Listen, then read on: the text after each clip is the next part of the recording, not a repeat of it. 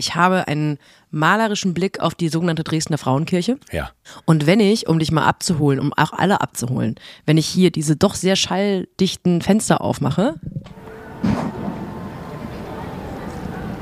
hat man so eine sogenannte Marktatmosphäre.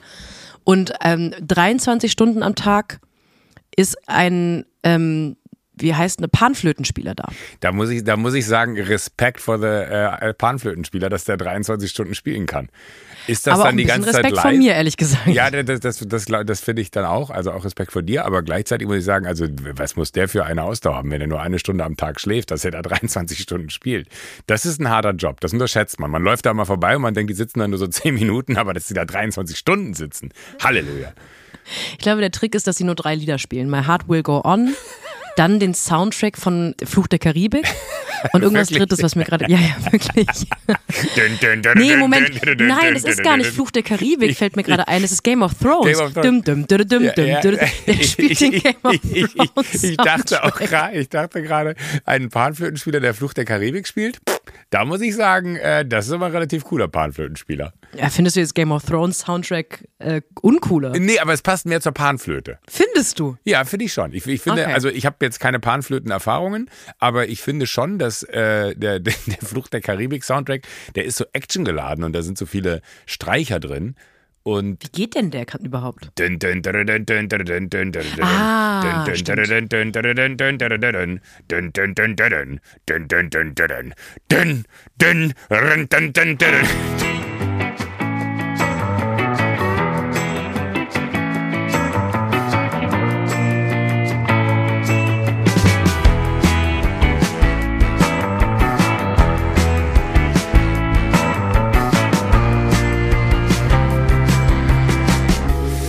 Ich bin gerade ins Taxi gestiegen und ich muss einfach ganz kurz eine Lanze für Berlin brechen. Ich hasse diese Stadt.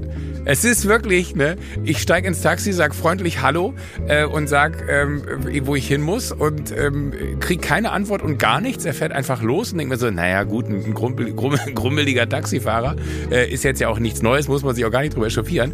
Und dann hat er einfach telefoniert die ganze Zeit. Der hat kein Wort gesagt.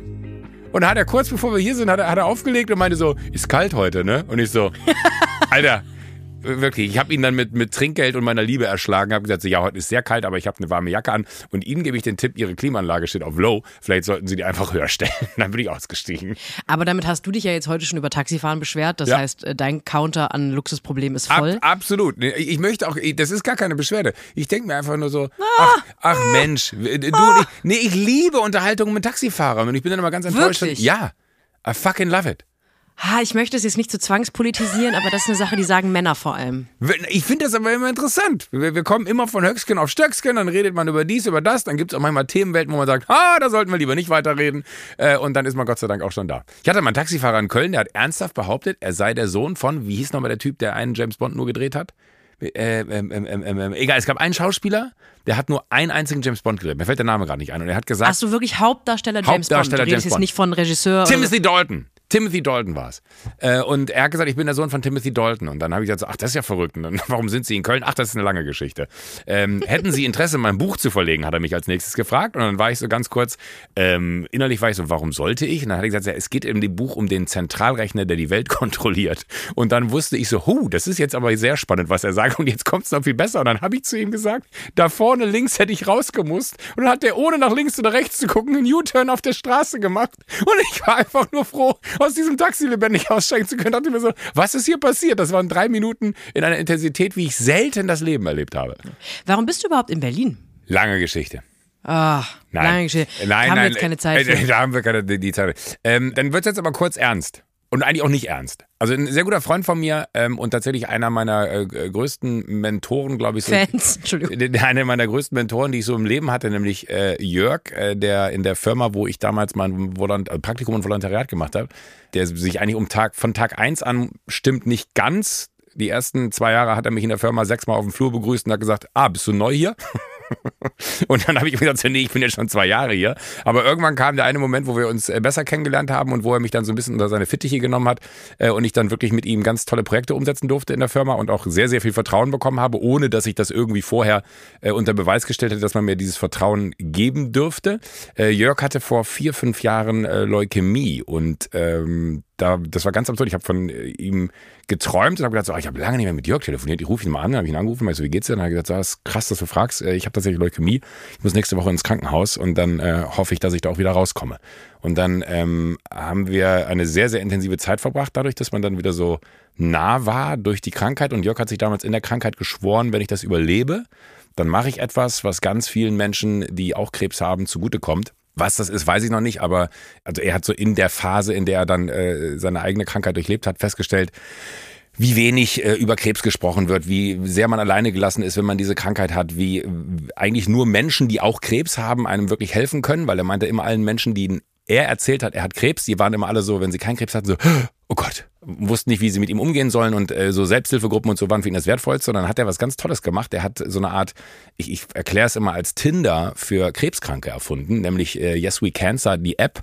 Und äh, das ist, da kannst du quasi äh, in einer Umkreissuche oder deutschlandweit kannst du schauen, wer das gleiche Krebsprofil hat wie du und dann kannst du dich mit den Personen austauschen. Und mittlerweile ist das so groß geworden, dass jetzt am Wochenende in Berlin die YesCon war, weil das nächste Thema, was er angesprochen hat, war so, es kann doch nicht sein, dass die ganzen Onkologen der Welt, die alle Erkenntnisse zu neuen Therapiemöglichkeiten eigentlich immer nur so auf Ärztenkongressen sind und die Patienten nie die Chance haben, da ein Teil von zu sein und sich anzuhören, was gibt's denn für alternative Therapiemöglichkeiten für meine Krebsart, die ich da gerade habe. Und äh, das hat er jetzt auch gemacht. Und jetzt gibt's diese YesCon seit, ich glaube, mittlerweile zwei Jahren oder drei Jahren, wo er dann wirklich die äh, besten äh, Ärzte in der, in der Krebsforschung zusammenbringt, die, wo dann wiederum äh, Patienten sich hinsetzen können, sich verschiedene äh, Panels angucken können, das Ganze aber auch streamt, dass Leute, die äh, quasi nicht mobil sind, weil sie gerade in der Krankheit in einem so schweren Punkt sind, dass sie ähm, einfach nicht möglich, äh, es ihnen nicht möglich ist zu reisen.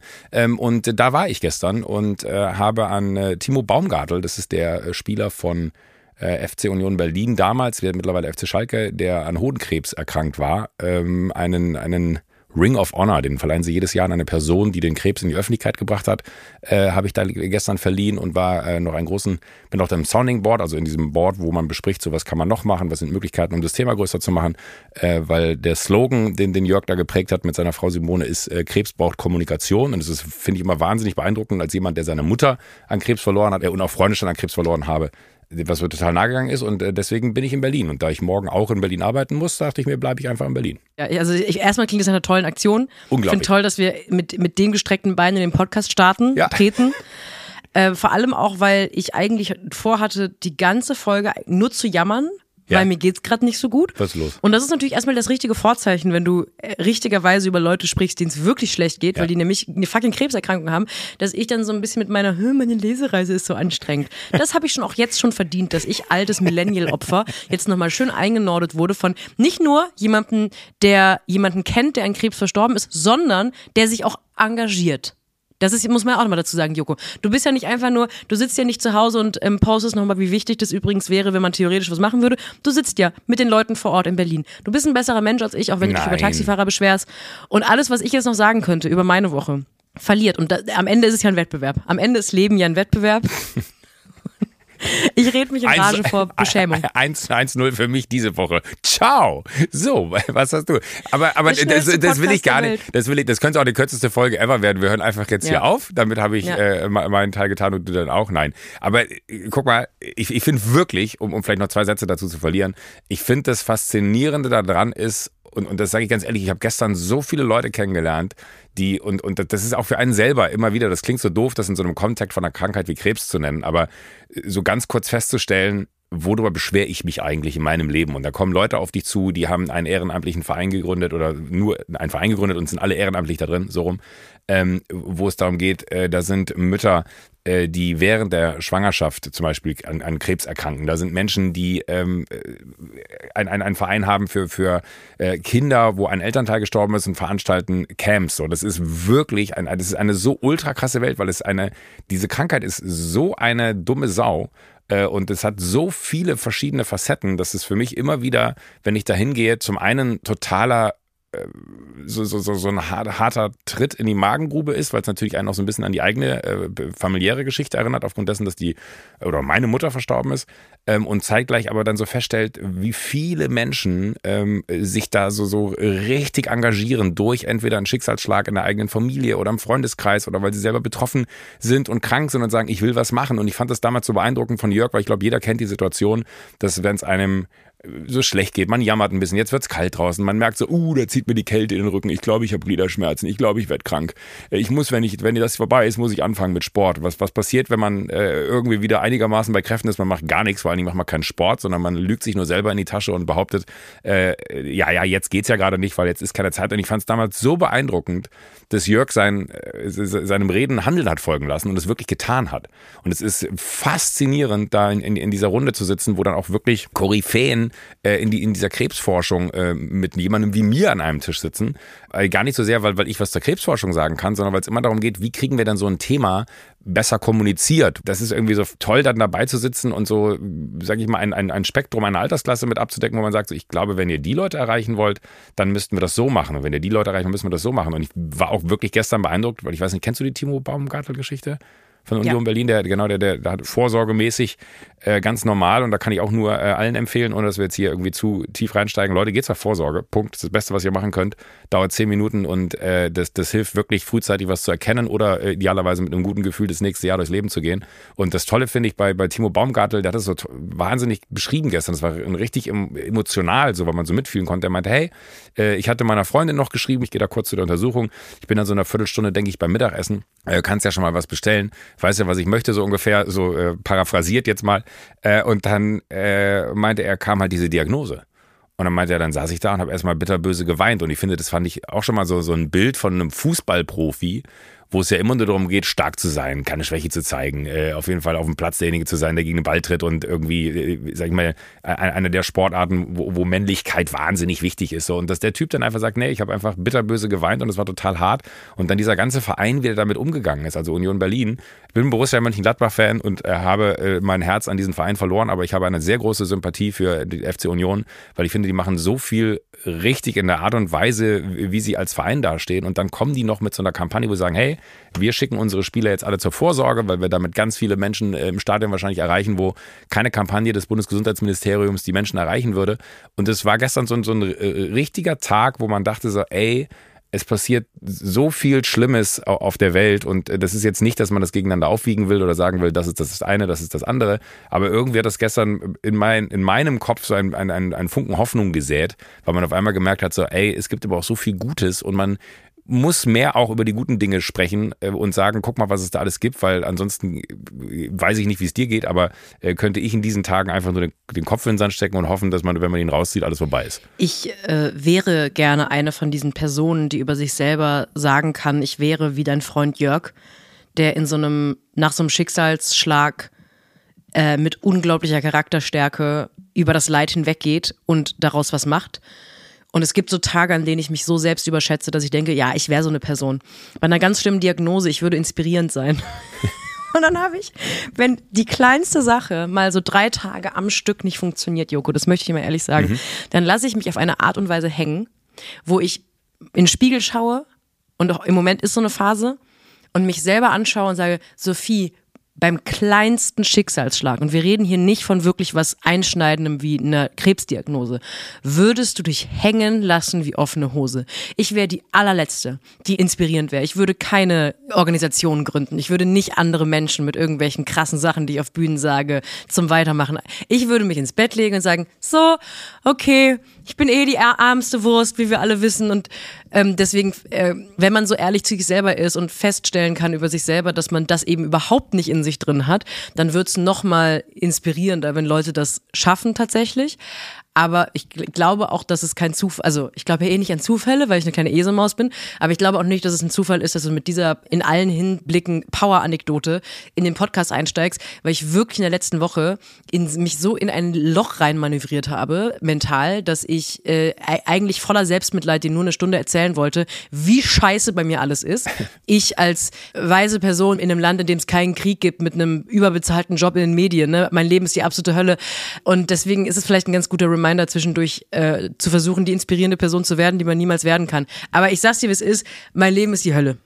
Aber, aber ich finde, da, da, tust du dir, da tust du dir selber Unrecht und du bist viel zu hart mit dir, weil jetzt willst du eigentlich, das kenne ich auch total gut, dass man sagt, so, das möchte ich auch können. Also das, was, wenn du, wenn wir, bleiben wir beim Beispiel Jörg. Wenn ja. ich schon Krebs hätte, dann würde ich wenigstens am liebsten die inspirierendste Krebskranke aller Zeiten sein. Ja, aber, aber das ist, also A, hoffen wir, dass, dass, dass äh, du nie Krebs siehst äh, oder, oder erfährst am eigenen Körper, aber B, finde ich, du, du tust dir gerade selber so Unrecht, weil du sagst, auch wenn ich sowas höre, dann denke ich mir so, warum kann ich das nicht? Ich glaube, äh, auf einer gewissen Ebene, und jetzt will ich dir keinen Honig im Mund schmieren, damit du dich besser fühlst, sondern äh, du verfasst Bücher oder schreibst Bücher und hilfst damit so vielen Menschen auf einer anderen Ebene. Und ich glaube, da hat jeder irgendwie so seinen Part. Also wie, wie anmaßend wäre es, wenn du jetzt auch noch äh, irgendwie die Mutter Teresa äh, werden würdest, die man da irgendwie äh, gerne wäre. Aber, aber mit tausend Jahren Abstand, Joko, ich glaube wirklich, dass es ein Riesenunterschied ist. Wenn ich ein Buch schreibe, dann habe ich alles, was ich dadurch leiden musste, schon durchlitten, habe in Selbstmitleid gesuhlt und habe dann Jahre später entschieden, so jetzt kann ich mal aufschreiben, wie man es eigentlich hätte machen sollen, so wie ich es nämlich nicht gemacht habe.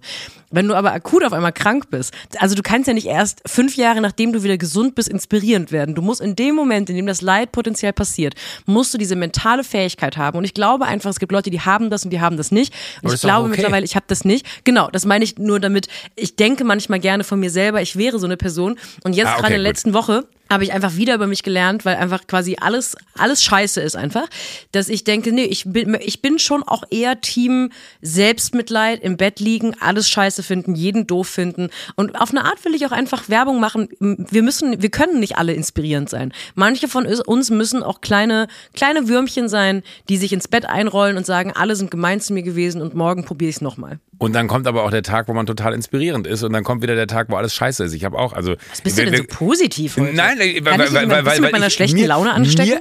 Mir, mir, hilft es immer, wenn ich auf jemanden treffe wie dich heute, ja, äh, weil ich sag dir auch, ich habe eine Woche im Studio hinter mir. Wir haben äh, Duell um die Welt aufgezeichnet. Das ist eine Sendung, die geht mir mittlerweile körperlich sehr nah, weil ich halt Mitte 40 bin und nicht mehr Anfang 30. Früher seid ihr noch wirklich selber um die Welt gereist. Hör jetzt das auf. würdest du heute gar nicht mehr das schaffen. Das Fass machen wir jetzt gar nicht erst auf. Nee, ich will, aber ich finde wirklich, früher seid ihr tatsächlich noch physisch in ein Flugzeug gestiegen und seid irgendwo hingefahren. Mittlerweile kauft ihr Promis dafür ein, dass die das für euch machen und dann steht ihr vier Stunden im Studio. Ja. Nicht, dass es nicht auch anstrengend wäre, aber ich meine, der Vergleich wird ja dadurch noch krasser, wenn man sich das vor Augen hält. Aber, aber 100 Prozent und ich will mich ja auch gar nicht nicht beschweren. Aber. Aber. Beschwer dich, Baby. Aber, aber es, es, es steckte tief in meinen Knochen und ich war äh, nach der letzten Aufzeichnung äh, abends noch essen, dann wurde es später. Ich habe aber keinen Tropfen getrunken, kein Tropfen stimmt nicht. Ich habe eine Krone getrunken und ein Bier ist jetzt auch nicht nichts. Also ähm, hast du einfach mega viel getrunken.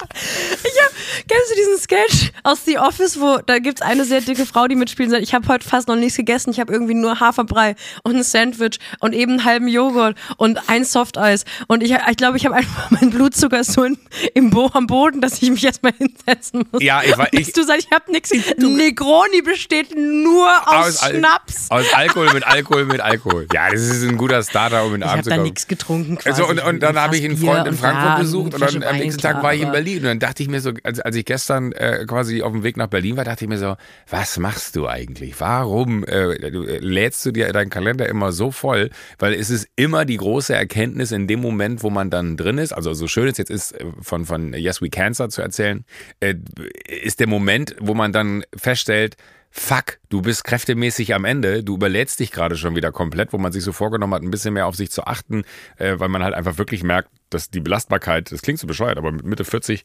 äh, merke ich immer mehr, dass ich einfach ein Opa werde. Und dann äh, dachte ich mir auch so, ich, ich heul dir jetzt hier die Ohren voll, aber deswegen fand ich es gerade total schön, weil du fragst, warum bist du so positiv, dass du so down bist, ich dachte mir so, nee, das bringt ja jetzt gar nichts. Minus und Minus ergibt zwar Plus, aber das ist jetzt nicht so gut. Dann sind wir jetzt äh, Plus und Minus und ich ziehe dich jetzt da aus deinem Loch raus. Ähm, kurz, um dann doch ein bisschen Detail zu gehen, warum meine Laune so wahnsinnig ja, schlecht bitte. ist. Es gibt so Phasen, in denen ist einfach viel zu viel zu viel los. Ja. Weil man ja dann auch als Selbstständiger denkt, ich wäre ja doof, wenn ich das Projekt nicht auch noch machen würde. Genau. Und dann weiß man aber in der Vorplanung, das ist ja auch schon oft aufeinander gefallen. Und das ist dann einfach so viele Vorzüge. Es hat keinen Chef zu haben, der sagt, du musst um neun Uhr ins Büro.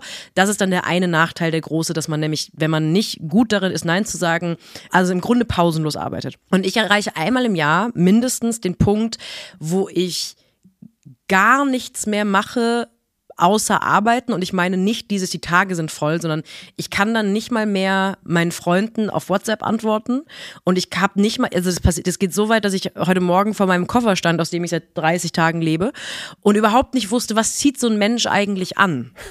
Und das ist dann, auf eine Art ist es lustig, auf eine Art ist es aber dann schon an dem Punkt, wo ich weiß, es ist einfach nur noch ultra deprimierend, weil ich mache meinen Job gerne, ich habe den lustigsten Job aller Zeiten, aber ich habe noch nie in meinem Leben Arbeit so interessant gefunden, dass ich eigentlich nur noch funktionieren möchte, um zu arbeiten. Ich fühle voll, und dann.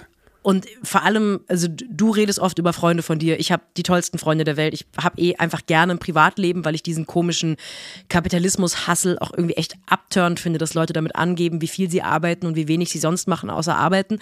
Ich habe kein Interesse daran, ein Leben zu führen, das so anstrengend ist, dass ich meinen Freunden wochenlang nicht auf ihre Sprachnachrichten antworte. Und dann erreiche ich irgendwann ein Level von Frustration und Fatalismus, wo diese ganz normalen Selbstzweifel, die man immer hat, jeder hat irgendwelche Selbstzweifel. Oh, sehe ich irgendwie heute komisch aus? War ich irgendwie unfreundlich letzte Woche zu diesem einen Menschen in dem Café, wo ich immer hingehe? Dieser ganz normale, würde ich sagen, menschliche und auch nicht wegtherapierbare, war ich doof? Bin ich doof? Finden Leute mich doof? Und ich erreiche irgendwann ein Level von Stress und Fatalismus, wo ich nicht mal mehr Zeit habe für diese Scheiße. Ah, krass. Und okay, dann ja. ist das so, als wäre die erste Schicht von Menschsein von einem abgezogen worden. Und man ist im Grunde, man führt nur noch aus. Und ich glaube, wenn ich in dieser Phase bin, verstehe nicht, dass ich es irgendwie rechtfertigen wollen würde oder mich mit diesen Menschen vergleichen wollen würde, aber in solchen Phasen verstehe ich besser, warum manche Prominente total durchdrehen oder auch so manche Über-CEOs, die dieses Level, was ich manchmal punktuell drei, vier Wochen habe, diesen Stress, den haben die jahrelang. Die haben jahrelang, dass die aus Koffern leben oder auf Tour sind und nicht nach Hause kommen. Und das sind dann so Phasen, wo ich denke, selbst ich mit diesem Mini-Pensum verglichen zu diesen ganzen Idioten da oben in den Staaten, selbst ich bin an dem Punkt, dass ich denke, ich habe keine Kapazität mehr, auf diesen Scheißwitz von diesen Menschen in diesem Café einzugehen. Ich möchte einfach bezahlen. Ich möchte einfach mich ins Bett legen und die Decke anstarren. Lasst mich bitte alle in Ruhe und redet nie wieder mit mir. Und wenn ich das jahrelang hätte, dann glaube ich, würde ich, wäre ich auch, dann wäre ich auch Kanye West. Gib mir noch, gib mir noch eine Lesereise und ich bin Kanye West, Luke. Das will ich damit sagen. Reist du dann auch mit einem halbnackten Typen durch die Welt und lässt den bei Mustafas Gemüsedöner Schlange stehen für dich? Tue ich schon. Tust du schon? Okay, gut. Aber ist, niemand interessiert sich für mich, deswegen werden keine Paparazzi-Fotos davon gemacht. Ich hoffe die ganze Zeit, dass irgendwann endlich jemand mal sagt, warum hat Sophie Passmann läuft durch Dresden mit einem Mann, der in hautfarbenen Strumpfhosen eingespankst ist, aber niemand interessiert sich so richtig dafür. Niemand interessiert Niemand interessiert also sei froh, dass, sei froh, dass wir keine Paparazzi haben. Aber wa- was ich daran interessant, also ich, ich kann äh, da äh, bis zu einem gewissen Grad alles äh, mitfühlen, weil ich glaube, das ist immer noch was anderes, wenn man dann so auf Tour ist und aus dem Koffer lebt. Das Maximum, was ich immer so habe, sind dann so zwei, drei Wochen, wenn man im Studio ist. Das ist dann auch schon hart, aber da ist dann irgendwie so die Arbeitsroutine zumindest irgendwie so schön, dass man mit allen rumhängt, äh, dass einem das über die Zeit hilft und man nicht irgendwie so von Stadt zu Stadt tingelt, weil man an einem Ort sein darf die ganze Zeit und man im Hotel dann seinen Schrank einräumt und all sowas. Ja, ja. Und man so ein bisschen versucht, sich Heimat zu kreieren. Äh, man kauft sich dann äh, ein, eine, eine Duftkerze in der Vorweihnachtszeit, damit das Zimmer weihnachtlich riecht. Man kauft sich Kekse und so. Oh. Und man sieht auch jeden Tag dieselben Leute. Man sieht jeden Tag dieselben dieselben Leute. Ich weiß Orte. total, was du meinst. Ja, und hat dasselbe Frühstücksbuffet im selben Hotel. Genau. Ich möchte einfach meine Lanze brechen fürs Zuhausebleiben. Ja, wirklich. Ich, ich, ey, wirklich, ich fühl's so sehr. Das ist so, das, das klingt so, so, so blöd, aber ich weiß so sehr, was du meinst. Und trotzdem frage ich mich, wieso? Und das äh, meine ich total ehrlich, weil ich auch immer wieder in so Phasen komme, die dann so ähnlich fatal sind, wie die, du- die du beschrieben hast gerade, dass man so richtig merkt, so, ich habe mich überladen. Das ist viel zu viel. Warum lerne ich nicht aus den Fehlern der letzten 15 Jahre? Warum mache ich das immer wieder? Wieso kriegt man es nicht hin, irgendwie ein gesunderes Maß von, weil ich finde auch nichts schlimm. Ich habe gerade zum Beispiel so eine total gute äh, Zeit mit, äh, also eine total gute Zeit im Sinne von, dass wir sehr viel Zeit miteinander verbringen und auch sehr viel Kontakt haben mit, mit meinem äh, allerbesten Freund so. Und das finde ich gerade super wertvoll, weil das auf einmal wieder so eine Natürlichkeit hat, sich anzurufen, ohne dass man irgendwas zu erzählen hat. Also man, man denkt einfach so, ach, die könnte ich ja nochmal anrufen. Und dann ruft man sich an und dann telefoniert man eine Stunde über nix. Äh, aber, äh, oder auch über Themen, die, die irgendwie da sind. Aber das geht einem manchmal so ab. Und ich frage mich ernsthaft, wieso setzt man eigentlich, wo man weiß, dass das private Leben einem viel mehr Energie gibt als alles, was man beruflich umsetzen will, wieso setzt man sich dann immer wieder der Situation aus, dass man aber den Fokus auf das Berufliche setzt? Also es gibt eine charmante Antwort und eine uncharmante Antwort. Ich möchte mit der charmanten Antwort anfangen. Ich habe immer wieder Phasen völligen Unglaubens darüber, dass ich diesen Job machen darf. Und das ist auch wirklich aufrichtig so, auch wenn ich gerade anmoderiert habe, dass es die charmante Antwort ist. Es gibt so viele unglaublich talentierte AutorInnen, die überhaupt gar nicht erst einen Verlag finden, weil es so viele Menschen gibt, die Bücher schreiben. Mhm. Und wenn sie einen Verlag gefunden haben, gibt es unendlich viele tolle Bücher, die untergehen, mhm. weil die, die Zeitungen nicht darauf anspringen, weil die Leute das irgendwie nicht kaufen, weil das, das wird dann so ein Rohrkrepierer. Das passiert einfach sehr, sehr oft. Und ich habe das wahnsinnige Glück, dass ich einen Verlag habe, der sagt, schreib, was du schreiben möchtest, mach, was du machen möchtest. Ich halte das überhaupt nicht für selbstverständlich. Das heißt, ich komme automatisch in so eine Sache von, Natürlich muss ich Ja sagen, weil wie fucking undankbar wäre ich, wenn ich Nein sage zu Dingen, die ein absolutes Privileg sind, wo andere Leute sich die Finger nachlecken würden, weil mhm. das einfach Erfolg ist in der eigenen Branche. Und das gleiche auch mit Lesereise. Nichts geht mir mehr in die Substanz als Lesereise, aber gleichzeitig, wenn ich dann sehe, wie viele talentierte, unglaublich lustige, coole Menschen ähm, ihre Lesereisen oder Touren absagen oder zusammenkürzen, weil einfach nach Corona in der gesamten Veranstaltungsbranche wenig Tickets verkauft werden, weil die Leute immer noch nicht so richtig zurück sind in diesem wir kaufen Tickets und gehen abends weg Modus, dass ich dann das Glück habe, eine Lesereise machen zu dürfen, die einfach ausverkauft ist. Verstehe, da, da fällt es mir nicht so richtig ein, dann zu sagen, ah, wollen wir nicht lieber, ich glaube, ich würde im Oktober auch gerne mal kurz zu Hause sein. Die uncharmante Antwort ist, ich weiß nicht, ob du es gehört hast, ähm, Barbara Schöneberger war bei Matze Hilscher in Hotel Matze zu Gast. Es war eine, eine sehr eindrucksvolle, tolle Podcast-Folge, nee, wo man irgendwie viel über Barbara Schöneberger le lernen konnte. Und das ist die uncharmante Antwort, die ich von ihr kopiere. Sie sagt halt, bei jeder Sache, die ich Ja sage, kriege ich Geld für. Das ist wie so ein Trick, der auch nie langweilig wird für sie. Weil es lässt sich in unserem Job halt auch schon sehr direkt umsetzen, wenn ich zu einer Sache Ja sage, stelle ich eine Rechnung und verdiene Geld und kann meine Miete bezahlen und kann vielleicht irgendwie nochmal planen, was ich nächstes Cooles damit mache. Das heißt, das ist auch ein Teil davon. Ich halte das für überhaupt nicht selbstverständlich, dass ich diesen Job auch erfolgreich machen darf. Deswegen ein Teil von mir denkt immer, sag mal besser Ja und drück auf den Geldknopf, weil wer weiß, wie lange der Geldknopf noch funktioniert. Und deswegen, das sind bei mir die beiden Sachen. Dankbarkeit und ähm, Geldgier. Ich habe, ich, ich, ich, lass ich so stehen. Ich, ich ja. habe einen Freund, jemand, der ein, ein Freund geworden ist im, im Sommer. Äh, und äh, im, im, Sommer hatte ich schon auch so Phasen, wo es mir äh, gar nicht so gut ging, weil ich gemerkt habe, dass ich vielleicht ein bisschen zu viel gearbeitet habe die letzten äh, 10, 15 Jahre. Und man das erste Mal an so einen Punkt kam, dass man festgestellt hat, so, huh, ganz schön krass, was du da so äh, dir irgendwie alles drauf geschafft hast äh, und ganz schön krass, was du so für für für äh, ja für ein Szenario um dich herum aufgebaut hast, an das du einfach abliefern musst und dich selber da immer so krass hinten anstellst. Äh, und dann haben wir uns im Sommer ein bisschen besser kennengelernt und absurderweise sind wir auch zu dem Thema gekommen und er hat mir einen sehr sehr guten Satz gesagt. Meinte, soll ich dir mal einen Satz sagen, den du da merken musst, äh, damit es dir besser geht? Und dann habe ich gesagt so ja, nein. Und dann habe ich gesagt mhm. so, ah, ja, okay. Äh, und ich versuche das seit, seit, seit dem äh, äh, Sommer auch mehr anzuwenden, aber merke halt immer wieder, dass so, je weiter der Sommer wegrückt, desto mehr fällt man wieder in ein altes Muster. Das ist so ein bisschen wie, äh, wenn, wenn man in der, in der Therapie ist und dann feststellt, dass man gesagt bekommt, naja, gucken Sie mal, Sie haben jetzt hier so eine, so, so eine Autobahn gebaut die letzten 15 Jahre in Ihrem Leben, wo, wo Sie immer wieder drüber gegangen sind. Und jetzt gibt es so einen Trampelpfad da oben am Berg. Äh, und den müssen Sie jetzt mal anfangen, so auszubauen, dass es eine Autobahn wird, weil Sie müssen anfangen, auf diesen Trampelpfad zu kommen, weil wenn Sie immer auf der Autobahn bleiben, werden Sie irgendwann mit Vollgas äh, an eine Wand knallen, wo halt einfach die Autobahn zu Ende ist, weil da geht's nicht weiter. Äh, und das finde ich ein total gutes Bild. Und trotzdem fällt es aber einem so schwer, dass man in diesem Daily Doing von all dem, was dann so ist, natürlich auch dazu neigt, wenn dann die Frage kommt, könntest du dir vorstellen, in drei Monaten, und dann muss ich dir, dann sage ich meistens ja, ja, aus dem einfachen Grund, weil ich mir denke, ja, ist ja erst in drei Monaten, reden wir dann in zwei Monaten drüber, einen Monat ja. vorher nochmal so. Und, und dann, du weißt ja gar nicht, wie es dir in drei Monaten geht. Bin ich in drei Monaten in so einer Verfassung von, das kriege ich easy gewuppt, da muss ich noch mal ganz kurz für einen Abend nach keine Ahnung wo da, oder da muss ich mal einen Tag dahin oder so. Und, und nochmal, das ist kein Beschweren, sondern einfach nur eine Analyse und ich hoffe, dass es sehr vielen da draußen vielleicht genauso geht und die sagen so, krass, hätte ich nicht gedacht, dass das auch ein Thema ist, was euch so umgibt, weil man nach außen, wenn man dann da irgendwo so, hallo, schönen guten Abend, immer so wirkt, als wenn alles heile Welt ist, aber natürlich ist es das nicht. Und ähm, ich finde es so unglaublich blöd manchmal, dass man sich von dass man sich selber austrickst, dass man in 15 Jahren oder in fast 20 Jahren Medienbranche jetzt es nicht gelernt hat, aus diesen Fehlern zu lernen. Dass man immer noch Sachen zusagt, wo ich sagen würde, in drei Monaten passt mir das eigentlich null in den Kram weil ich jetzt gerade das Gefühl habe, habe ich keinen Kopf für, kann ich mich nicht mit beschäftigen. Was ist leichter, ja oder nein sagen? Nein braucht immer irgendwie eine Absage, die dann irgendwie auch begründet ist. Und dann tut es mir immer so leid für die Leute, die gefragt haben, ob man das machen würde.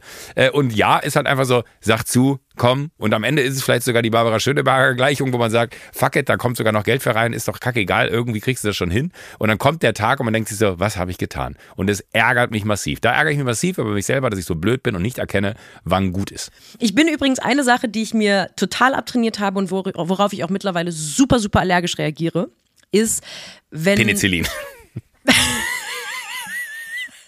Kokain. Es ist, ich vertrage es einfach nicht mehr. Ähm, wenn Leute, wenn wir jetzt über so mentale Gesundheit reden oder darüber, dass wir so Muster haben, und dann gibt es ja den Reflex, und zwar seltenst lustigerweise von Leuten, die nicht in der Medienbranche sind, die zum Beispiel einfach privat diesen Podcast hören oder irgendwas anderes konsumieren. Meistens sind das so Kollegen, mhm.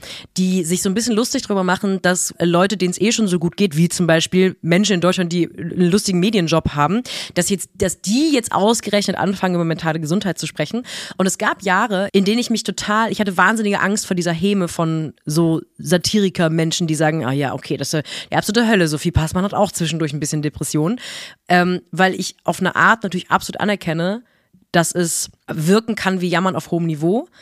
Gleichzeitig hoffe ich aber einfach, dass wir mittlerweile alle an dem Punkt sind, dass wir geschnallt haben, dass mentale Gesundheit eben überall ein Thema ist und gerade bei Menschen, die irgendwie einen Job haben, der viel mit Unterhaltung zu tun hat und Leuten vielleicht auch Sorgen abnehmen, sei es mit einer Fernsehsendung oder mit einer Podcaststunde pro Woche, dass es gerade bei denen manchmal eine gute Erinnerung sein kann, dass man es wirklich den Leuten an der Fresse nicht ansieht, ob es ihnen gut geht oder schlecht geht. Ich habe, mhm. um eine sanfte Überleitung zu machen zu einem anderen Thema, was mir viel näher geht als meine eigene mentale Gesundheit, die Doku über Taylor Swift auf Netflix gesehen. Ähm, Jetzt erst? Ja, ich habe die, glaube ich, schon mal gesehen, aber nicht mit dem Taylor Swift-Fan-Mindset. Ah, ist das nochmal gut, wenn man ich, das hat? Du meinst, ich sollte die nochmal gucken? Toll. Ja, ja, auf jeden ja? Fall. Und da sagt sie im Auto sitzen, da geht es irgendwann um ihre Essstörung, die sie hatte und darüber, dass sie bis heute nicht Fotos von sich selber ansehen kann, weil ja, sie, wenn sie ja. Fotos sieht, in denen irgendwie der Winkel so ist, dass ihr Bauch komisch raussteht oder irgendwas, etwas in ihrem Körper ihr nicht gefällt, dass sie immer noch droht, in so Essstörungsspiralen zu gehen. Mhm. Und als ich das gesehen habe, und ich habe das aus, der, aus, dem ersten Mal gucken, die Doku kam 2020 raus, nicht in Erinnerung gehabt, weil ich die mit Sicherheit auch weniger aufmerksam geguckt habe als jetzt vor ein paar Tagen. Mhm. Und da habe ich gemerkt, ja, auf eine Art kann man das über Taylor Swift sagen, die hat irgendwie Geld bis zum Ende ihrer Ur-Ur-Urenkel und eine krasse Karriere und ist fucking Taylor Swift. Warum beschwert denn jetzt die sich über irgendwelche Probleme? Ich aber gemerkt habe, das Gegenteil passiert bei mir, dass ich dachte, krass, wenn selbst Taylor Swift diese Probleme hat, dann muss ich mir vielleicht selber nicht einreden, dass es albern ist, wenn ich diese Probleme habe. Mhm. Weil das bei mir gerade, das ist, glaube ich, die stressigste Sache an Lesereise, dass man ständig damit konfrontiert wird, wie man aussieht. Sei es mit 700 Selfies, die man macht, oder mit irgendwie 800 Fotos, die von der Bühne dann am, am nächsten Tag mit Verlinkung auf Instagram gepostet werden. Und als ich das gesehen habe, dachte ich, geil, eigentlich ist es gar nicht zynisch, sondern es ist total tröstend, für mich zumindest, zu sehen, dass Leute, deren Arbeit ich cool finde, die mich unterhalten, dass die dann zwischendurch sagen, das und das und das und das ist ganz schön anstrengend. Und das heißt noch lange nicht, dass ich nicht dankbar bin um meinen Job und mein Leben und um alles. Aber ähm, das, das macht es ein bisschen valider, weil man sich ja selber gerne auch ein bisschen gaslightet, ehrlich gesagt. Zumindest ja. ist es bei mir so. Total. Jetzt stell die mal nicht so an, so schlimm ist auch nicht. Und ich habe da keine Lust mehr. Ich was auch keine beschwerst Lust mehr. du dich denn, ist auch mal gut. Genau. Weil was, was, was, keine, was, nimmst du das Recht raus, dich jetzt darüber zu beschweren? Sei froh, dass es so ist. Ja, und ich habe auch ehrlich gesagt keine Lust mehr, wirklich äh, Energie zu investieren, Leuten zuzuhören, die so tun, als sei das ein cooles Argument. So als sei härter im Nehmen sein als andere eine irgendwie bewundernswerte Sache nee, heutzutage. Ist es nicht. Deswegen, ähm, ja, deswegen dachte ich, wollte ich mal sagen, ich habe auch Probleme. Ich bin auch ein Mensch, Joko. Weiß ich auch, ich bin Mensch geblieben. Was, äh, was gibt's denn auf der Karte bei dir im Hotel? Soll ich dir was Gutes oh, tun? Oh, das ist leider ein schwieriges Thema. Ja? Weil das war, ich habe, also, ich bin jetzt. ich liebe es. Zack, bumm, Shift zu First World Problems. Here we go. First World Problems. Problems, Problems, Problems.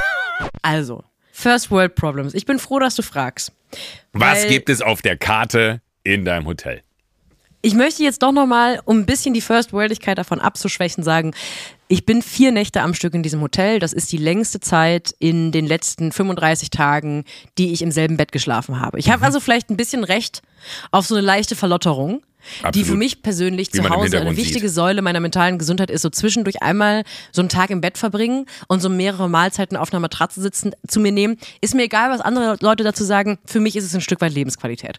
Das heißt, als ich wusste, ich bin vier Tage am Stück im selben Hotel, habe ich mich so drauf gefreut, Roomservice zu bestellen und einfach zu schlemmen. Was soll ich sagen? Schlemmen. Ja. Schlemmen with a twist. Und es gibt in der Regel bei Hotels, in Roomservice, wenn die Roomservice haben, haben die so, so asoziale Club-Sandwiches oder irgendwie irgendwas mit Pommes frites. Und dann, du kannst einfach krasse Sachen bestellen. Ganz viel auch mit so einer total zu parfümierten Trüffelsoße, die so herrlich über alles drüber Ja. geschmiert ist. Und dann kannst du das bestellen, dann sitzt du mit vier Tellern um dich rum, mit Netflix an, auf dem Bett. Und dann komme ich erstmal hier aufs Zimmer und dann stehen da so vier Hauptgerichte, die alle, würde ich mal sagen, sehr gut bürgerlich. Sehr, Ja. sehr gut bürgerlich. So Wiener Schnitzel will ich jetzt nicht auf dem Bett sitzend, ähm, Ja. während die Taylor Swift-Doku läuft. Ähm, oder auch eine so Soljanka, wo ich sage, hm, Soljanka, oh, das ist aber selten. weiß ich nicht. Weiß ich nicht, ob ich einen rote Beete-Eintopf jetzt unbedingt noch hier essen möchte, weil ich auch auf jeden Fall sehr viele Sachen verkleckere. ähm, also die Room-Service-Karte hat mich sehr, wirklich unglücklich gemacht. Kartoffelsuppe mit Wienerle. Boah, Who is she? Da, Und gerade auch, wenn man, wenn man hast du nicht so einen Rider, den du vorher dann ins Hotel schickst und sagst, könnten Sie bitte für Frau Passmann folgende Gerichte parat halten? Nein, Nein, habe ich auch nicht. weil ich weiß nicht, ob du das mitbekommen hast. Ich bin nicht Beyoncé. Erzähl weiter.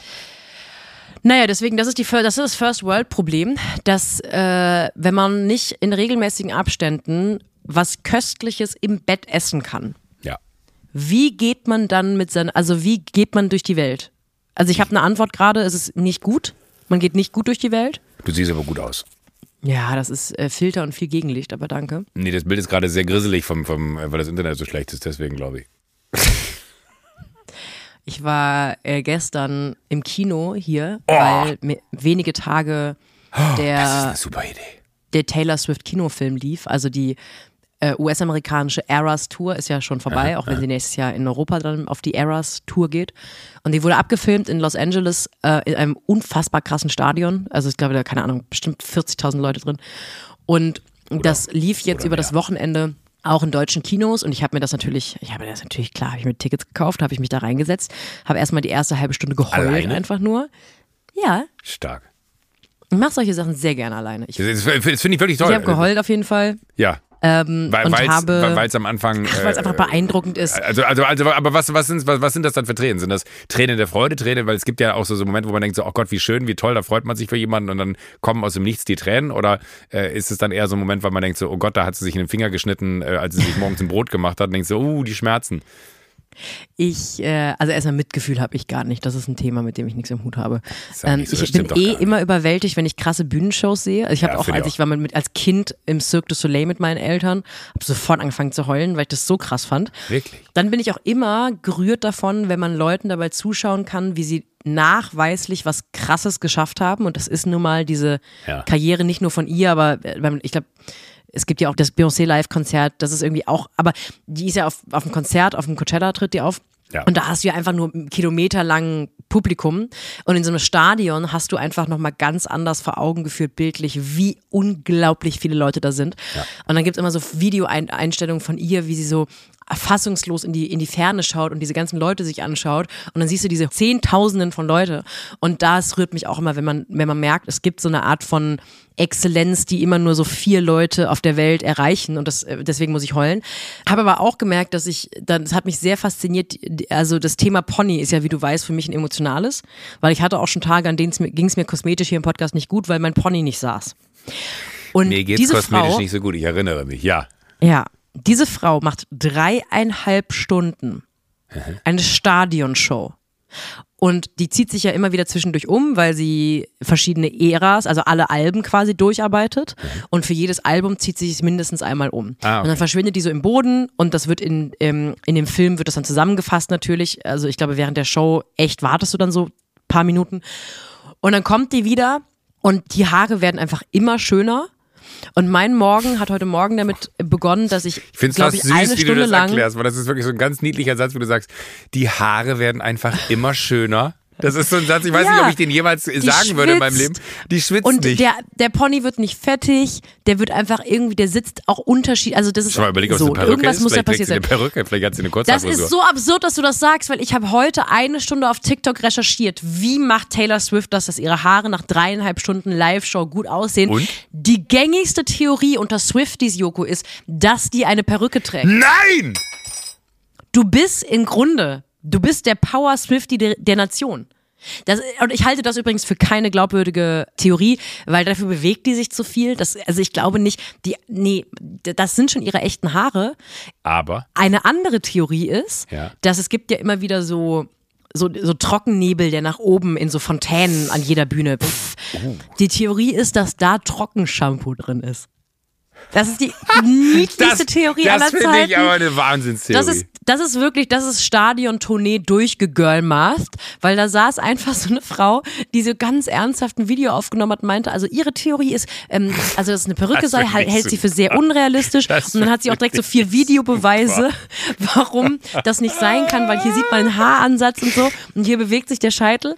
Und dann zeigt sie aber eine Videosequenz, wie Taylor Swift auf der Bühne steht. Und dann gehen diese Trockeneisfontänen an. Und dann sagt sie, da ist Trockenshampoo drin. Das finde ich süß. Und wie süß ist Ja, das bitte, dass so eine wirklich. 14-Jährige, und ich sage jetzt 14 und in Wahrheit war sie mindestens 32, Richtig dass so eine süß 14-Jährige und sagt, dumm. dass wirklich richtig süß und richtig, richtig dolle dumm.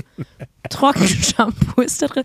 Vor allem, Taylor Oh Swift steht ja auch nicht in dem, Tro- also in der von, ich sag auch schon Trockenshampoo, Nee. in der Fontäne, so die steht so vier Meter entfernt von der Fontäne. Wie viel Trockenshampoo da in der Luft sein muss, damit der Pony toll bleibt. Das finde ich, das finde ich eine sehr, sehr steile These. Und da muss ich sagen, ich kann mir das vorstellen. in den ersten fünf Reihen nicht eine einzige fettige Strähne, das sage ich Ja. dir aber. Ach, wie toll. Vier Lungenkranke, aber nicht eine einzige fettige ja, Strähne. ich kann Trockenshampoo auch ich, nicht ab. ich möchte dieses Jahr, äh, und das sage ich dir rechtzeitig, um nicht nur dir die Chance zu geben, mir rechtzeitig einen zu schenken, sondern auch den geilen Fallen die Chance zu geben, rechtzeitig gute Empfehlungen auszusprechen. Oh, jetzt kommt. Ich möchte dieses Jahr, ich verlange dieses Jahr mir selber ab, einen geilen Adventskalender zu haben. Ich bin in vielen Jahren die Person, die ich habe eh nie Adventskalender. Aber bist du manchmal, auch zu Hause im Dezember? Entschuldigung, wenn ich unterbreche. Aber ja, ach, zu nett nehme ich mit, ist mir egal. Ich möchte jetzt, ich möchte jetzt einen Adventskalender. Mir ist, mir ist dieses Jahr wichtig, einen Adventskalender zu haben. Und ich habe das manchmal, dass ich Ende November denke, wie so ein liebloser Vater, dem gerade einfällt, ach, das Gör bräuchte noch einen Adventskalender. Da fällt mir ein, Adventskalender wäre schön. Und zum einen sind die geilen Adventskalender Ende November schon weg. Und die Recherche ist auch sehr aufwendig. Und ich will einfach jetzt hier nochmal diese Plattform, die wir ja beide haben, nutzen, um zu sagen, ein Adventskalender wäre mir wichtig. Falls ihr Empfehlungen habt oder auch Sachen habt, die adventskalendermäßig Geldverschwendung sind, bitte lasst, teilt sie mir mit, damit wir hier in diesem Podcast auch wichtige Aufklärungsarbeit das leisten finde ich aber spannend. Ja, endlich mal. Ich rede mir hier seit Folgen die Finger wund in der Hoffnung, dass ich irgendwann mal was erzähle. Was Jetzt hast du gerade. Ja, weil, weil äh, ich habe mir noch nie, wirklich, noch nie einen von diesen Adventskalendern da draußen gekauft, weil ich immer Angst hatte, dass ich mich verzocke. Ja, Ja. also da, da gibt's ja dann, keine Ahnung, von dem Bierkalender über dem Schokolade, also klassische Schokoladenkalender oder äh, hier äh, Sextoy-Kalender oder I don't know what, ja, habe ich immer Angst gehabt, mir so einen, einen zu kaufen weil ich immer Angst vor Enttäuschung habe. Grundsätzlich habe ich Angst vor Enttäuschung. Und das sind ja auch teilweise Summen, die man da investieren muss. Dann steht da zwar, äh, kostet im Einzelkauf äh, 400 Euro, jetzt hier im Adventskalender nur 220. Da denke ich mir so, naja, ist ein fucking Adventskalender, den kriege ich auch für 4,99 und dann kann ich mir jeden Morgen so einen, so einen Schokoladen-Weihnachtsmann daraus drücken. Äh, das finde ich ein sehr, sehr gutes Thema. Erfahrungen von euch da draußen mit Adventskalendern, weil jetzt wo, bist du Weihnachtsfan? Ich bin absoluter Weihnachtsfan. Oh, Wir Lena beide, Gerke, du und ich, wir müssen zusammen. Lena, Lena Gerke ist, auch Weihnachtsfan? Lena Gerke ist der größte Weihnachtsfan. Die, äh, sie, wenn sie mir schreibt, wenn es einen Weihnachtsbezug hat, sagt sie immer äh, von Weihnachtsfan Nummer eins an Weihnachtsfan Nummer zwei. Also sie ist der größte Weihnachtsfan, den ich kenne. Du kannst gerne Weihnachtsfan Nummer drei werden. Aber Danke. Lena Gerke, du und ich, wir sollten uns mal über Adventskalender unterhalten. Also wir wichteln auf jeden Fall. Also wir beide in diesem Podcast wichteln. Also wir werden ein Weihnachtsspecial machen. Wir Schrottwichteln oder äh, Open, Open Ah, ich finde Limit? Schrottwichteln scheiße. Ja, ich hasse auch find Schrottwichteln. Das ist so komisches deutsches, äh, ironisches. Ich wollte dir was schenken, aber dann habe ich dir stattdessen Scheiße geschenkt. Cool, danke, dummes Arschloch. Ich habe letztes Ähm. Jahr möchte ich eine Geschichte erzählen vom Wichteln bei Jokolade. Ja? Ich bin noch nicht fertig Ach mit so, dem. Adventskalender. Gut. Dann kannst du gerne vom Wichteln von Jokolade erzählen. Es wäre so krass, wenn ihr Milka rausgegeben hättet. Also, ähm, ich möchte erstmal, weil das ist ja offensichtlich auch ein Thema für dich, das ist ein Thema für die Leute da draußen, schickt mir doch mal wirklich nur die Superlative. Die schlimmsten und die besten Adventskalender. Die teuersten. Dieses ganze Mittelmaß, die Scheiße, die machen wir überhaupt gar nicht. Hier irgendwie, der war ganz nett. Scheiß drauf. Ich möchte, wenn ich einen Adventskalender habe dieses Jahr, einen Adventskalender, der mir das Hirn wegbläst. Aber nicht die Ich möchte- selbstgemachten, ja, also so, so, du redest von du redest von den fertigen, Ich doch- äh, den, den, kapitalistischen Gefühl, ich Produkten, die da draußen in den Regalen Ja. der Online-Marketing-Rockstars angeboten werden, äh, wo Ich man möchte jetzt auch nicht den Eindruck, also ich finde auch, dass Weihnachten, dass den Leuten, dass die Leute auf einmal immer Anfang Dezember kapitalismuskritisch werden, wo ich denke, seid es doch wieder im Januar, ihr Affen. Das Ja. ausgerechnet in der schönsten Jahreszeit. Du merkst, meine Laune geht doch mal wieder rapide nach unten, wenn es um Fest der Liebe Entschuldigung, geht. Entschuldigung, Entschuldigung. Dass die Leute anfangen. Komm her, komm her, komm her, komm her, komm, komm, komm, meinen Arm, komm, meinen Arm. Lass dich kurz drücken. Ich ru- rubbel dir einmal über den Rücken drüber so und ein bisschen am Kopf kraulen und jetzt weiter. Komm. War alles gut gerade. Du, du, ich guck mal, sagen wie du strahlst. Schönste Lächeln, was ich je von dir gesehen habe. Danke. Was ich eigentlich sagen wollte, und das habe ich vielleicht ein bisschen, da habe ich mich vielleicht gerade ein bisschen im Ton vergriffen und habe ich vielleicht auch gerade auf eine Art mich ausgedrückt, die in so einem Podcast gar nicht unbedingt nötig ist. Was ich sagen wollte, ist, dass ich das unschön finde, dass die Leute den Menschen, die Weihnachten lieben, mit dem Hinweis darauf, dass es ja viel um Geld gehe bei Weihnachten, die Spaß an Weihnachten vermiesen wollen, weil ich finde nicht, dass es an Weihnachten um Geld geht. Ja, schöne Dinge kosten manchmal Geld, aber dass man den anderen Leuten im Dezember darauf hinweist, dass schöne Dinge Geld kosten, das ist für mich Spielverderberei, die sich als Kapitalismuskritik ausgibt. Deswegen, ich möchte keine selbstgebastelten Kalender, ich möchte keine Kalender, wo jeden Tag ein motivierender Spruch drin ist. Ich möchte Geld ausgeben für diesen Kalender. Ich möchte jeden Tag etwas aufmachen, wo ich denke, leck mich am Fuß, ist das ein geiles Geschenk. Deswegen geile Pfeile. Da draußen in der Nation. Im Dach, in der Dachregion. Oder wo ihr auch immer ihr seid. Ich weiß es nicht. wo ihr Worldwide, diesen Podcast gerade hört. worldwide, Worldwide Club. Schickt mir bitte eure Empfehlungen und auch eure Warnungen vor den schlimmsten Adventskalendern. Vielleicht kaufe ich einfach ein paar jetzt schon. Wir können die zusammen im, im oh, wir können die zusammen im, im, im Podcast aufmachen. Alle auf einmal. Alle Türchen auf Wir einmal. könnten Adventskalender rezensieren. An alle Luxuswarenhersteller da draußen. Achtung, Achtung. Schicken Sie sofort Ihre Adventskalender, auch wenn Sie keine haben. Wir nehmen auch 24 Produkte Ihrer Wahl äh, an. Adresse können Sie selber Auch raussuchen. da hätte ich aber wirklich Lust drauf. Wenn, wenn da was Gutes kommt, angenommen, ich kriege jetzt wirklich mehrmals den, das ist der beste Adventskalender aller Zeiten, dann gucke ich mal, ob das, wenn es jetzt nicht gerade wirklich aber der Porsche Adventskalender ist, wo 24 Porsche drin sind. Das kann da wirklich Ähm, keiner gebrauchen. Nehmen. Wer, wer soll, wo sollen die denn alle parken? Dann wäre das doch eine schöne zweite Rubrik. Also Rich People Problems oder was war es? First World Problems First und Advent- Problems. die große, der Und große Adventskalender Adventskalender. Almanach Ja. Deutschlands. Da, darf ich kurz noch mein, mein, mein so, Wichtelgeschenk, stimmt, du mein, hast ja Wichtel, mein, Jokolade, mein Jokolade-Wichtelgeschenk. Ich möchte nur wissen, ob du die gleiche Enttäuschung, lieber Ole, verzeih mir, dass ich die Geschichte jetzt erzähle, ob du die gleiche Enttäuschung verspürst wie Ole. Ich habe beim Wichteln bei Jokolade, habe ich Ole gezogen. Ole ist äh, für Finanzen zuständig und Ole ist ein witziger Kerl. Ole habe ich auch auf dem Oktoberfest getroffen. Der kam zu mir, hatte, war, war ziemlich loaded. Ole erzählt jetzt alles, was ich über dich erzählen kann. Und Ole hat immer nur den Satz gesagt, du weißt ja gar nicht, wer ich bin. Weil Ole einfach sehr, sehr, sehr betrunken war.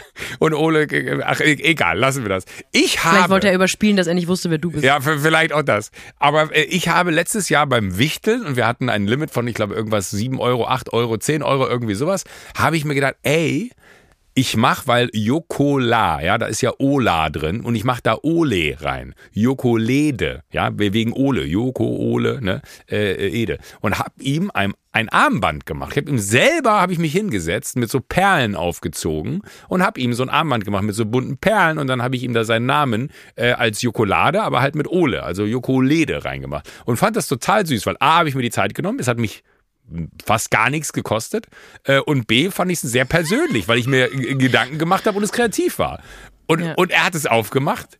Und ich habe selten in so enttäuschte Augen geguckt. Das beschäftigt mich bis heute noch, Ole. Du hörst es. Ich weiß nicht, ob du unseren Podcast hörst, aber falls einer Ole äh, von der Jokolade kennt, diesen Podcast hört, schickt ihm das bitte. Ich werde ihn nicht darauf aufmerksam machen, weil es mir sehr unangenehm ist, dass ich das gerade erzähle. Aber ist das Geschenk so scheiße, wie Ole mich angeguckt hat? Bist du sicher, dass er das Wortspiel gesehen hat?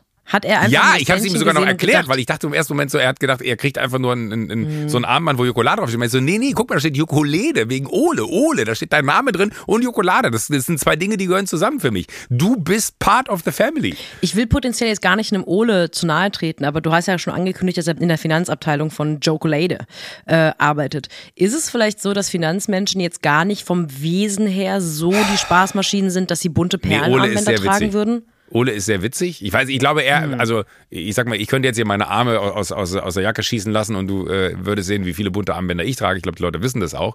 Und bin natürlich davon ausgegangen, dass er das auch cool findet. Aber vielleicht hast du recht, vielleicht fand er es einfach nicht cool, dass es ein buntes Armband war. Aber es hat mich sehr beschäftigt. Als du gerade über Wichteln gesprochen hast, hat das sofort wieder meine Geschichte getriggert mit ihm. Und ich dachte mir so, Halleluja, jetzt kommt die Weihnachtszeit. Da werde ich immer wieder daran erinnert werden, wie sehr ich ihn anscheinend enttäuscht habe. Und das war das Letzte, was ich damals wollte. Ich dachte wirklich, guck mal, ich mache mir äh, richtig Mühe, habe selber ein Geschenk zusammengebastelt äh, und habe da zu Hause gesessen und habe auch, und ich, das Witzige war, ich habe sogar, Ole ist ein relativ äh, durchtrainierter, starker Typ so äh, und äh, habe äh, sogar, Alles, was du über diesen Ole sagst, es klingt bisher sehr gut. ja, may, I, may I introduce you? ähm, aber äh, ich trage ich das Armband irgendwann. Ich habe, wenn du irgendwann hier sitzt und dieses Armband dann hast, dann weiß ich, dann weiß ich, was los war. Ah. Aber, aber äh, ähm, und ich habe sogar, äh, weil es ist ja dann auch sowas, man kann ja nicht sagen, ey, kann mir mal einer von euch einen Gefallen tun und bei, bei Ole so ein Zentimetermaß anlegen und sagen, wie, wie dick sein Armgelenk ist, damit das dann da passt. Es hat perfekt gepasst. Es war wunderschön. Aber ich habe ihn dann irgendwann auf einer anderen Party habe ich ihn nochmal gesehen, da hatte er es nicht an, da hat er gesagt, er, er hat es nicht angehabt, weil er Angst hat, es zu verlieren. Wo ich dachte, das ist die faulste Ausrede, die ich je gehört habe. Du Wow. hast dieses Geschenk, sag's mir doch einfach ins Gesicht. Ähm, aber ja, das ähm, würde mich auch interessieren, lieber Ole. Vielleicht kannst du mir das einfach über WhatsApp nochmal schreiben. Wie schlimm war dieser Moment für dich? Weil ich dachte, ich habe was ganz Tolles für dich gewichtelt. Könnte natürlich auch einfach sein, man arbeitet bei so einem Unternehmen, stell dir das mal vor. Und das Unternehmen hat im Namen ein Wortspiel mit dem Menschen, der sehr wichtig, sehr in dieses Unternehmen involviert ist. Und dann rechnet man damit, dass wenn man, ah, der Chef vom Chef vom Chef vom Wortspiel hat mich gezogen, der wird sich jetzt nicht an diese 8 bis 10 Euro Grenze halten. Da wird eine G-Klasse wird er mir schon schenken zum Wichteln. Da, die Augen hätte ich aber gerne gesehen, wenn ich beim Weihnachtsessen hingehe und sage so, so, ihr habt ja alle eure kleinen Geschenke, aber oder du kommst mal mit raus und dann so Augen zuhalten und den Schlüssel hin. Und dann so, Ole, das ist dein Landoling. Es gibt exakt einen Sketch aus, aus einer The Office-Folge, wo sie an Weihnachten wichteln und es gibt so eine 10-Dollar-Grenze und Michael Scott als Chef hat, äh, als der iPod Mini gerade rauskam, hat einfach ein iPod Mini verwichtelt und alle merken, und dann konnte sogar noch so weiter getauscht werden und alle merken die peinliche Berührung, weil Michael Scott so einen auf dicke Hose machen möchte mit so einem iPod Mini. Hätte die gleiche Energie. Aber vielleicht war er einfach enttäuscht davon, dass du was selbst gebastelt hast, statt einfach, wie jeder normale Mensch, was zu kaufen. ja, okay. Weil ist Zeit, ist geschenkte Zeit wirklich so wertvoll? Oder ist es nur eine Ausrede, wenn man kein Geld ausgeben möchte? wenn man kein Geld hat. Ich war, ich war Ja. pleite in dem Monat. Ich hatte schon Ja, alles das glaub ausgegeben. Ja, war nicht leicht. Vielleicht machen wir jetzt hier einfach einen ganz harten Cut. Pass auf, ich sag jetzt Tschüss, dann sagst du Tschüss und dann haben wir, haben wir so eine Endmusik und dann ist die Folge vorbei. Tschüss. Tschüss.